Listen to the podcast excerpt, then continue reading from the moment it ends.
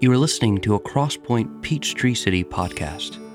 For more information, please visit our website at www.crosspointptc.com.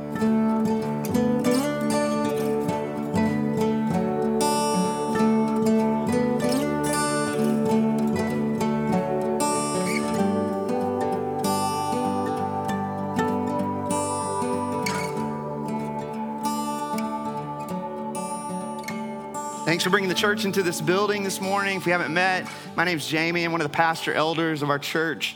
Guy gets to do most of the preaching around here. Uh, this is the crowd that made it, that has not been pummeled yet by the sickness wave that has flown through the South Metro Atlanta area. Glad that you're here. Um, as James just mentioned, alluded to. Uh, this is a family style Sunday. We do that every fifth Sunday. So next week, Lord willing, the kids' ministry will be um, up and running. If you're new, kind of wondering how we go about things, why your kiddos are in your lap right now, uh, when our website says we have a kids' ministry, uh, every fifth Sunday we do this. And there are a number of reasons, a number of values. I won't get into that this morning, but um, hopefully, um, you're encouraged by your time here, whether it's your first time or your hundredth time, wherever you fall uh, on the spectrum there. Uh, I'm going to go ahead and invite you to open up your Bibles this morning to Colossians chapter 3.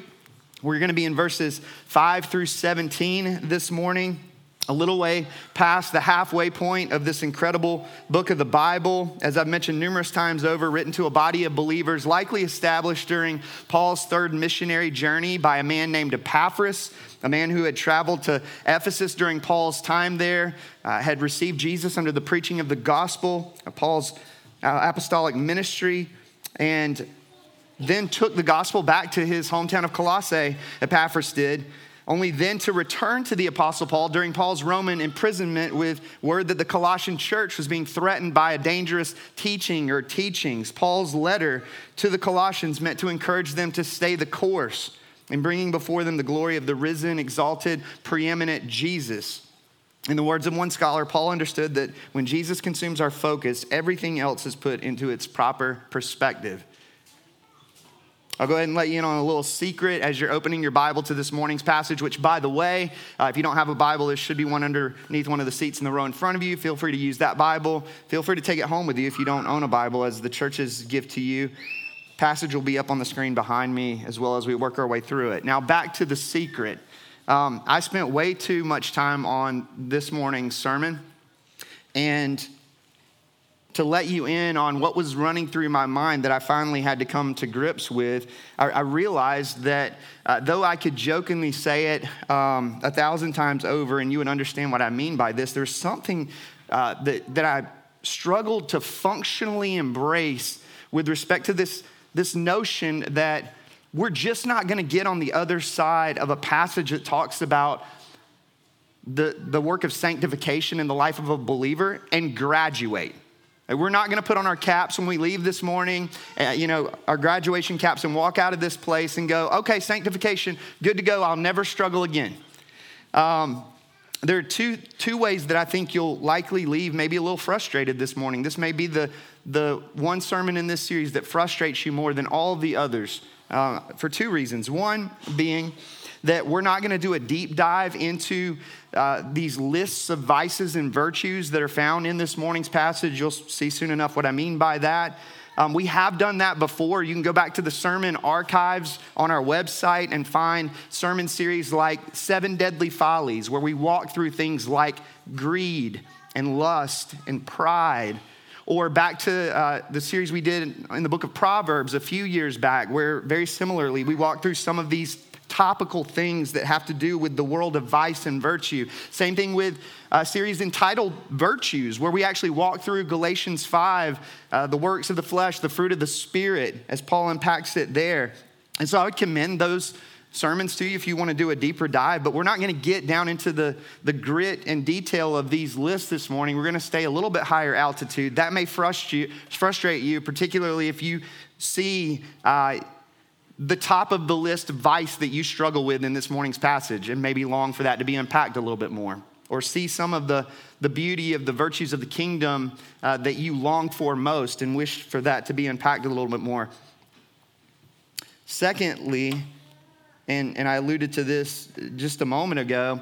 Uh, this is not something that we graduate from. In fact, the doctrine is called progressive sanctification, so that we're gonna wake up tomorrow and stumble our way forward with two left feet, even though we've worked through what the Apostle Paul has to say about these things. And so for me, it was a great struggle to just stop and breathe and trust the Lord with the same steady diet of the preaching of his word that happens in this space every Sunday, uh, and, and to trust that this meal will be uh, for his glory and for our good, that there will be some meat left on the bone, so to speak, and that that's okay.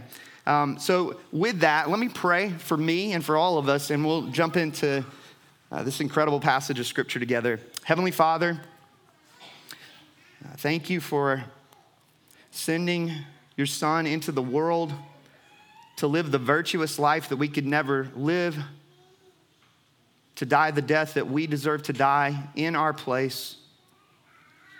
Our sins, our vices nailed to the cross, Colossians 2, paid for in full. I pray that we would rest in that, as James mentioned just a few minutes ago. The new identity that's ours in union with Christ, new creations positionally, the old self put off, the new self put on. Lord, I pray that we would get a, a better understanding as we sit with your word in front of us as to what it means to live in the fullness of that, functionally, in the day in and day out. Holy Spirit, would you awaken our minds and hearts in some way such that we would leave this place encouraged, comforted, exhorted. Lord, may this not be an exercise in futility, and I trust that it will not be. I pray that you'd give me a feeling sense of the very things that I preach. Spirit of God, move in power during our time together. In the name of Jesus, I pray. Amen. So, just to catch us up to speed, if this is your first Sunday or your first Sunday in, in, a, in a bit, to sort of get you on track with where we are in the book of Colossians, uh, I mentioned last week that most scholars agree that, that this book of the Bible is structured so that, and you'll see it up on the screen behind me, that the first couple of chapters get into things that are doctrinal with respect to the Christian life, the last two chapters, things that are practical. Chapters one and two, our position in Christ. Chapters three and four, our practice in Christ. Chapters 1 and 2, Christian belief. Chapters 3 and 4, Christian behavior. Chapters 1 and 2, the work of Christ, sound doctrine. Chapters 3 and 4, the walk of the Christian, spiritual directives. Chapters 1 and 2, the Christian's identity. Chapters 3 and 4, the Christian's responsibility. Chapters 1 and 2, orthodoxy, what we believe. Chapters 3 and 4, orthopraxy, how we live this thing out. Just a number of different ways of saying the same thing, right? And there is some nuance, some overlap. You see uh, some of what's on the right side of that uh, graphic up on the screen bleed over into the left and vice versa. But for the most part, this is how things break down with this book of the Bible. And so last week we sat with the first four uh, verses of chapter three. Those four verses functioning something like a hinge on a gate, I mentioned last week, that, that opens in both directions. Looking back to the first two chapters of this book, the fullness of who Jesus is, who we are in union with Him. Also, looking forward to the last two chapters, what it is to live in light of our union with Christ. So that as we continue to work our way through this incredible letter, Paul's going to unpack what it means to live in practice who we already are in position in Christ. He's going to unpack what it means to become what we've already been declared to be in Jesus. The, the, the best illustration or word picture that I can offer up to try to kind of make sense of what, what Paul's after in this morning's passage, and as we continue on through this incredible letter, is the illustration of marriage. So that when a man and a woman come together, husband and wife, on their wedding day, there's a declaration that you are now one. You're one flesh. It's proclaimed over you. And then you wake up the next day and you understand each other completely, right? Like there, there's nothing to work out because it's been declared of you. There's nothing to practice or sort through. You know exactly how the chores are to be chopped up. You know what it is to introvert and extrovert together perfectly. No, we, we feel that way for the honeymoon, right? And then we come back and we realize there's a lot to learn. And you spend the rest of your life learning what it is to be in practice, one flesh, what you've already been declared to be. And, and you, you do it in a together way and you think you've got it figured out before kids, and then kids come and you realize you don't have a clue and you do it all over again. And then kids leave and you do it as empty nesters and you realize how much you've made your children the center of your lives and you got to work through all that stuff. And hopefully, by the time you're old and gray, and you see this from time to time, one of you passes away and the other doesn't lag too far behind because you've been so knit together. You even look like each other at this point, people say, right? That's something of what the Apostle Paul has in mind, of what the Christian life is like. That you've been declared righteous in Christ, you've been robed in the righteousness of Jesus positionally, and now you and I both, we get to become righteous for the rest of our lives functionally. We get to work this thing out in a relationship with Jesus. Having been declared righteous, we now work out functionally what that looks like. And so I just invite you to keep that in mind as we as we move forward. If if you forget what you've been declared to be, then you'll wake up and you'll you'll claw after a righteous life in order to try to gain position or acceptance with, with God. We get it confused, we get it mixed up. But if we will remember that we've been declared righteous already in Christ and wake up and begin to exercise those muscles of what it means to be in union with Jesus, I think I think we'll clear up a lot of the muddiness of, of what has infiltrated the church over these last however many years it's been that, that we've sort of um, done damage to people's understanding of the gospel.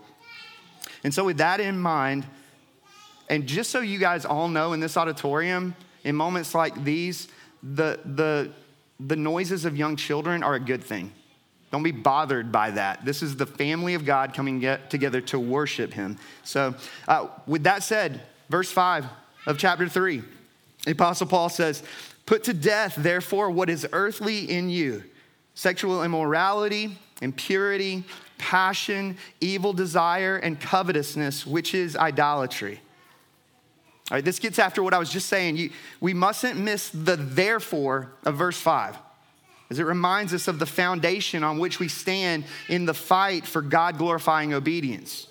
The false teachers in Colossae, they were, they were peddling their own uh, path of necessity to true spiritual maturity, a path opening the door to supposed new experiences of God.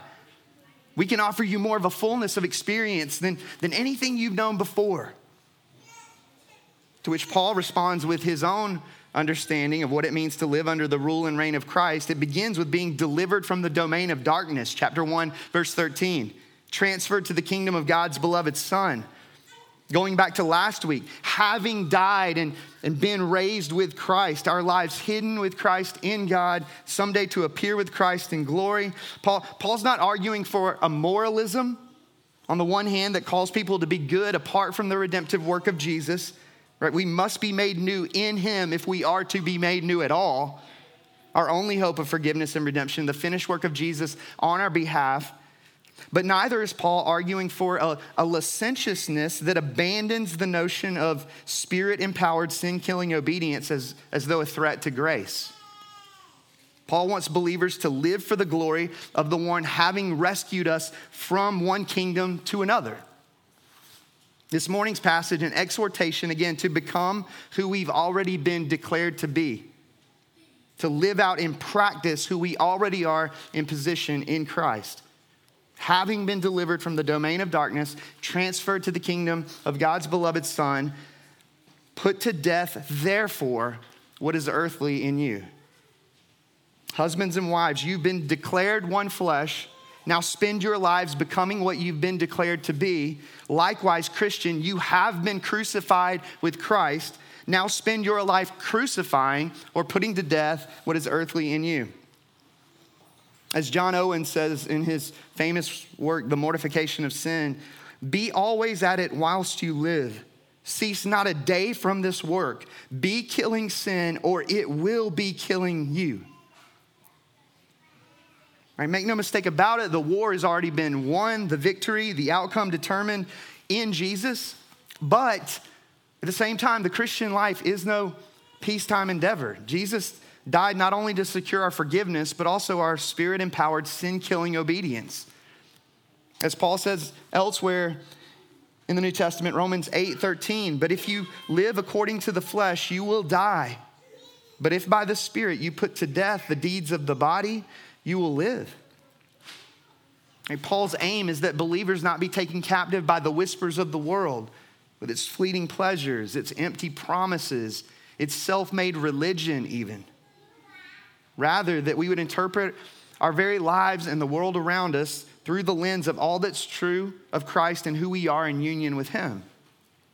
All the past, present, and future riches of the gospel informing and shaping our thoughts, our affections, our decisions, compelling us to put what is earthly in us to death, not to put it in a cage, not to put it on a leash, but to kill it, Paul says, whatever it is that would otherwise kill us.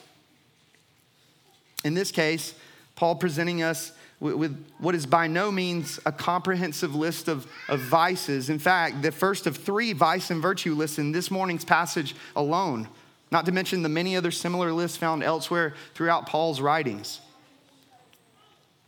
In fact, in, in Hellenistic Jewish literature, what Paul includes here in verse 5, this list, it would have been considered something of a junk drawer. All the sins of the pagan world were summarized by references to sexual immorality and idolatry. To a, a hearkening back to the Ten Commandments here, as we see a great bit of overlap in the language that Paul uses here with uh, what you see um, in the writings of the Old Testament. Paul here focusing on those things which represent the deepest and most seemingly irresistible. Coming after not only the outward actions, notice, but uh, Paul surely does that. The word translated sexual immorality covering all uh, activity categorically there outside of marriage, but more than activity, the inner cravings, the, the emotions, the motivations, just as Jesus exposes in the Sermon on the Mount. Getting underneath. As a Tennessee farmer once said, what, what comes up in the bucket is usually what's down in the well captured here by Paul's language of impurity, passion, evil desire, covetousness, meaning that sin is a corruption not just of the will, our actions, our behaviors, our decisions, but the mind and the heart. All of it idolatry, Paul says, a, a pushing of the true God to the margins for God substitutes and God additives. In this case, God substitutes and God additives of a sexual nature, though again, our heart's capacity to, to misplace our adoration, it goes well beyond a single category, right? Tim Keller writes If anything becomes more fundamental to, than God to your happiness, meaning in life, and identity, then it is an idol. Or as Martin Luther more soberly once wrote, whatever thy heart clings to and relies upon, that is properly or functionally thy God. As Jesus himself said, Luke 16, no servant can uh, serve two masters. Either he'll hate the one and love the other, he'll be devoted to the one and despise the other. There's a, a throne in the castle of our hearts, and there's only room for one on that throne. Paul is, is bringing us back to the, the lordship of Christ, the question of who or what is functionally seated on the throne of our hearts this day. Elsewhere in Scripture, 1 Corinthians 10, Paul says to flee from idolatry, to, to run for the hills. it's the, the same kind of strong language that he uses here in this morning's passage in calling believers to put sin to death. Paul understands that to live under the rule and reign of Christ, it means dying to sin, the new creations that we are, and walking in the newness of life that's ours in Jesus. He goes on in verse 6, he says, On account of these, going back to verse 5, the wrath of God is coming. In these you too once walked when you were living in them, but now you must put them all away. And here he gives a second list of vices anger, malice slander, and obscene talk from your mouth. On account of these, the wrath of God is coming. like the warning passages found in the book of Hebrews, a means of grace to believers, meant to disentangle our affections from the perishing things of this world. A world, Paul says, to which we once belonged. Verse 7. That's who you were. That's who you used to be. A child of wrath, Ephesians 2.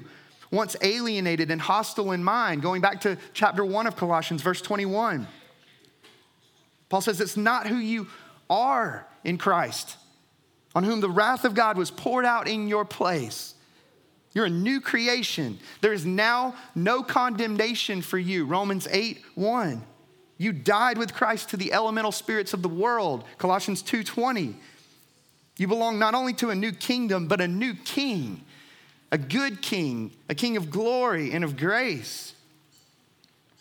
A king, notice, whose kingdom is not solely about individualistic change, as Paul exhorts us to put away anger, wrath, malice, slander, obscene talk, corruptions again of the mind, heart, and will, which express themselves in the context here of relationships.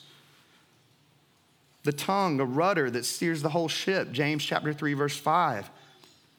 A restless evil full of deadly poison. Words, far more dangerous than sticks and stones. Their capacity to undo love and unity in the Christian community. They don't just break bones, they kill. Think about this. Such will not be the case in the eternal kingdom of Christ that awaits. There will be no anger.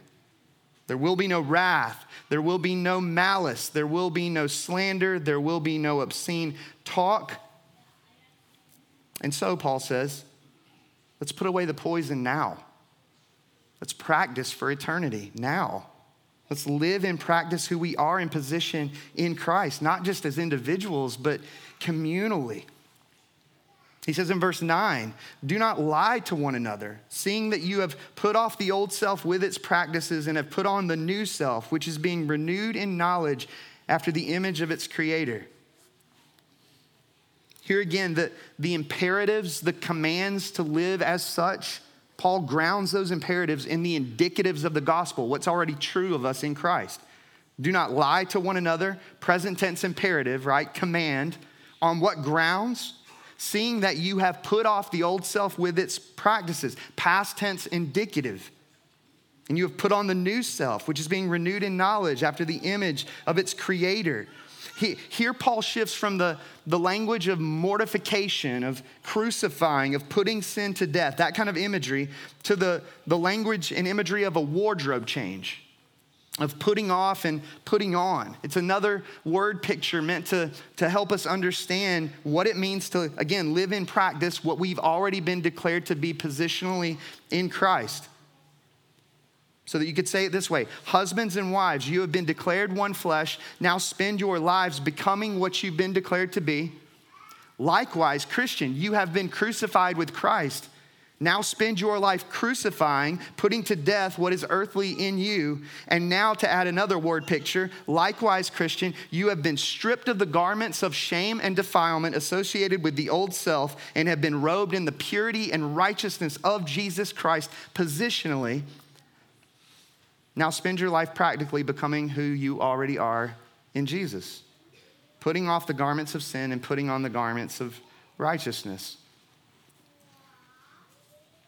Uh, by way of illustration, I never feel my dirtiest as I do when I try to squeeze in a two for one, and I'll go out and, and do a few laps around the neighborhood, get in a jog or a brisk walk, whatever it may be, particularly on a, a hot Georgia humid summer day, and then come back and decide to do a little yard work before hopping in the shower. So then, on top of the sweat, gets added dust and dirt and grime and all the stuff associated with what it is to uh, rake up leaves or mow the lawn. You know that feeling? You come in, you, you have to peel your clothes off of you. Nothing feels better than that shower cleaning you up, particularly the, the, the showers that require you know three or four rounds of the thing you normally only have to do once to get your body clean to get all the dirt out of your hair. I would venture to guess that none of us in those moments have ever hopped out of a shower and been compelled to go right back to the dirty workout yard clothes that we just took off of our bodies and, and to put those on uh, the clean self. Paul's trying to give us something of, of this imagery that, that would say that's what it is to functionally turn to sin, to turn to vices as he describes them in this morning's passage. And again, not comprehensively. Paul's saying, You're a new creation. You're robed in the righteousness of Jesus Christ. He's inviting us to live in light of who we are, not who we were when the sin soaked garments of the old self defined us. Again, Paul's saying you, you belong to a new kingdom, and not just a new kingdom, but a new king. And, and notice the encouragement that Paul has for us in declaring that, that we're not alone in this work, this sanctifying work of God. Paul says our, our new self is what? It's being renewed. That's the passive form of the verb, meaning that God Himself is an active agent in all of this, in the lifelong process of our sanctification. As Paul says elsewhere, Philippians 2, verse 12, work out your own salvation with fear and trembling. In other words, kill sin, put it to death, shed any sin soaked garments. For Philippians 2:13, the very next verse, it is God who works in you, both to will and to work for his good pleasure. Human responsibility and divine agency. We work out because God works in. It's part of this new humanity, together being conformed to the, the image of Christ. Paul goes on in verse 11, he says, Here in this new humanity, there is not Greek and Jew, circumcised and uncircumcised, barbarian, Scythian, slave, free, but Christ is all and in all. Greek and Jew, circumcised and uncircumcised, describing ethnic and religious distinction, a, a, dividing wall of hostility having been brought down in Christ, Ephesians 2:14. Same thing with cultural and class distinction, barbarian and Scythian, slave and free, made alive together in Christ, joined to his body, now being knit together in love, to use that Colossians language. As Paul says in other places, Galatians 3:28, for you are all one in Christ Jesus.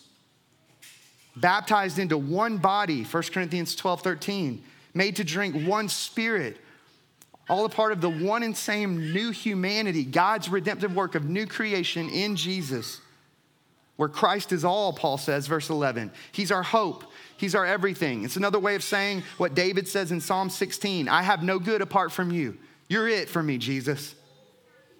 Christ is all, and Christ is in all, verse 11, meaning that he's in all who know him, regardless of cultural or social distinction. The hope of glory, Christ in you, Colossians 1:27. The hope of glory, Christ in me. The hope of glory, Christ in us. God's intimate presence in the lives of his people, Christ dwelling in our hearts through faith, as Paul says in Ephesians 3:17. For you are all one in Christ Jesus. No place for notions of superiority among those who are in him, in contrast to what the false teachers in Colossae were, were peddling.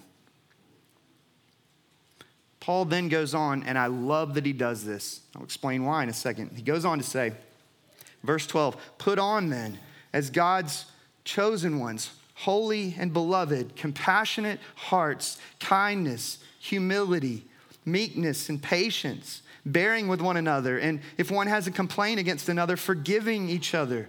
As the Lord has forgiven you, so you must also forgive. And above all these, put on love, which binds everything together in perfect harmony. Again, this is where you get some of that bleed over, chapters one and two, as Paul reminds us of our position in Christ here in chapter three. God's chosen ones, recipients of his sovereign grace and unmerited favor. Holy and beloved, Paul says, set apart, deeply loved. Paul now turning our attention to the new self, that which we are to put on as God's beloved in Christ as we clothe ourselves in the reality of what it is to be a part of this hum- new humanity. Here's what I mean when I say I love this part of this passage. Paul understands that it's not just about avoiding the ugliness of the vices, but seeing the beauty of the virtues of the new kingdom that we've been caught up in. It's why um, Proverbs chapter 9 is so compelling with its imagery of the home of not just Lady Folly, who invites us in to grab a glass and raise it and toast to our own death, but also Lady Wisdom, who invites us in for the most glorious of spreads. If I could say it a different way, and I understand that not everyone will understand the, the illustration here, but I commend the book to you as I have probably, I don't know, 100 times at this point. In Lewis's Chronicles of Narnia, it's not just about seeing the white witch as ugly. It's not just about seeing the ugliness of her castle surrounded by beautiful creatures having been made statues. It's not just about seeing the the ugliness of Turkish delight being the best she has to offer. It's also about seeing the lion, the Christ figure. It's about seeing winter melt into spring and the beauty of springtime. It's about seeing Aslan's country and what awaits, what's to come, and being compelled by the other side of it all. There are two sides to a coin.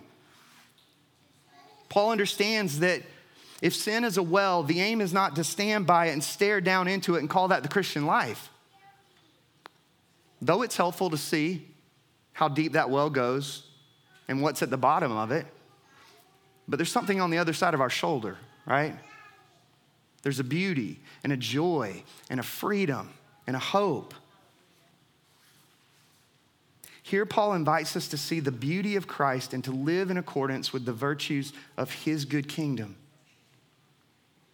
embracing compassion and kindness, humility and meekness, patience, forbearance, and forgiveness, as the Lord has been compassionate and kind to us, patient and forbearing with us in Christ, having tasted the forgiveness that's ours in Christ. One of the great signs that God's grace has truly and deeply worked its way into our hearts, our ability to both receive it and extend it. Above all things, Paul says, love, which binds everything together in perfect harmony. See 1 Corinthians 13.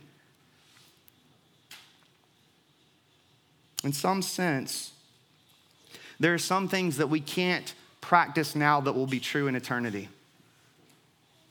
I have a bum ankle that got shattered into a thousand pieces right before my 19th birthday when I fell asleep at the wheel. Until Jesus returns and I receive my glorified body, I will not know what it is to do those jogs around the neighborhood without feeling pain on the other side of it. I can't practice pain free, glorified body kind of stuff right now. My bones creak a little more than they used to. I can't escape that. I can't do anything about that. I can practice love now, which will be true in the kingdom. I can practice patience now, which will be true in the kingdom. I can practice humility now, which will be true in the kingdom. You ever think about how much of an enemy of our own joy we are when we wake up each day simply by not practicing what Paul's inviting us to? Already in Christ positionally again, not trying to earn anything, not running on a treadmill, but because we're His. Because that's where we're headed to Aslan's country. That's where all this is going. That's the future. We, we long for it. We sing about it when we sing these songs about the age to come, the hope that awaits us, and we go, Yes, amen, come, Lord Jesus. And then we push to the margins the very essence of the kingdom when we wake up each day. Paul says, You don't have to live like that. Verse 15, he goes on, Let the peace of Christ rule in your hearts, to which indeed you are called in one body, and be thankful. Worry and discontentment the outworking of clinging to our earthly idols and ambitions, the home of Lady Folly, the White Witch's kingdom, peace, and gratitude. The marks of a life lived under the rule and reign of Jesus.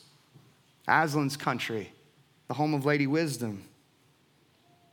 Paul this morning inviting us to stop living as the greatest enemies of our own joy, to know the peace and thankfulness that comes in living in accordance, in accordance with Christ and his kingdom.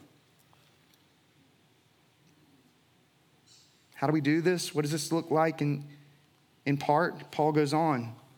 Verse 16 Let the word of Christ dwell in you richly, teaching and admonishing one another in all wisdom singing psalms and hymns and spiritual songs with thankfulness in your hearts to God.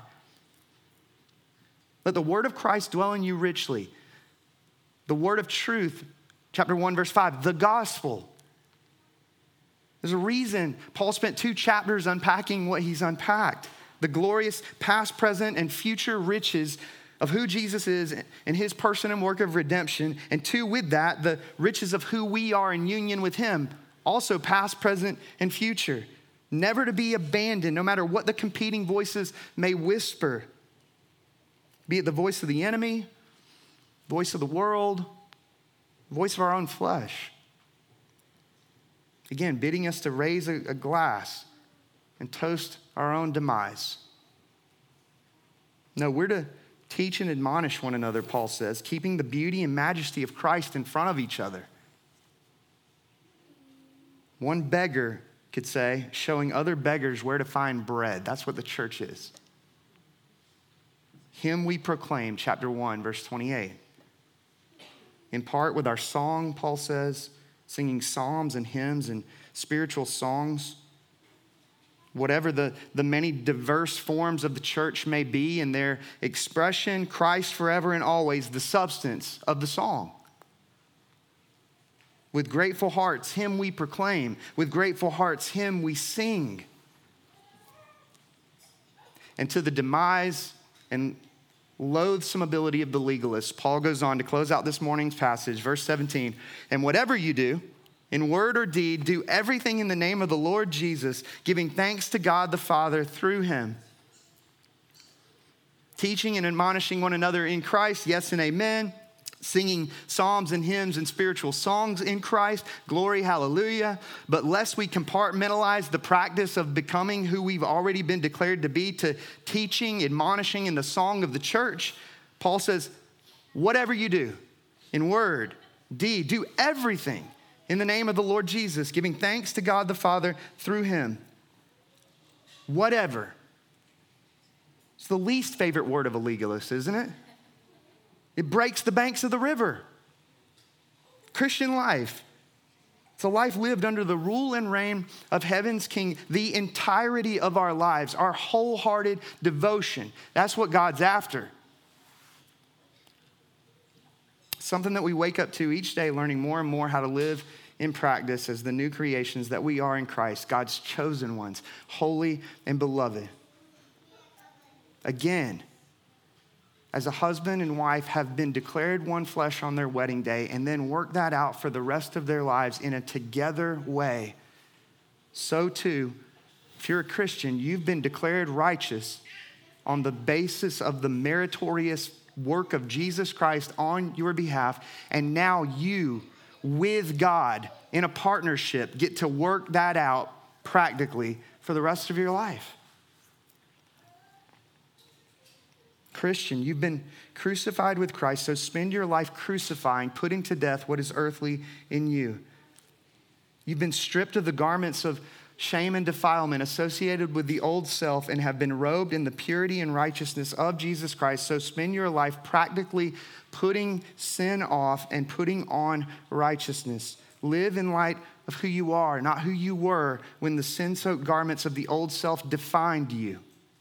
Again, you belong to a new kingdom and you belong to a new king, a good king.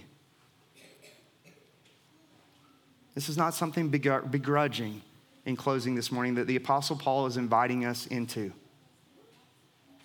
Again, he, he's inviting us to enter the home of Lady Wisdom, to know greater freedom, to know greater peace, to know greater joy, to not function so much as an enemy of our own joy to trust God that this is the path to true freedom and joy, to believe God functionally, not just confessionally or theologically. And so I would ask us before praying and inviting us to the elements of our service that's to come, I would, I would ask, where is where's the Holy Spirit on the move in your life this morning? Where is he revealing on the one hand what's at the bottom of the well that's drawing you in, that's luring you? Like Lady Folly saying, Come into my house, inviting you to, to raise that glass and to toast your own death. Perhaps it doesn't make its way onto one of these short lists in this morning's passage. On the flip side, where's the Spirit of God opening your eyes to see the, the beauty of a new king and a new kingdom and an opportunity for the taking to lean into, to not just look down the well, but to look over your shoulder and to see beauty and hope and joy and freedom calling you to run toward it.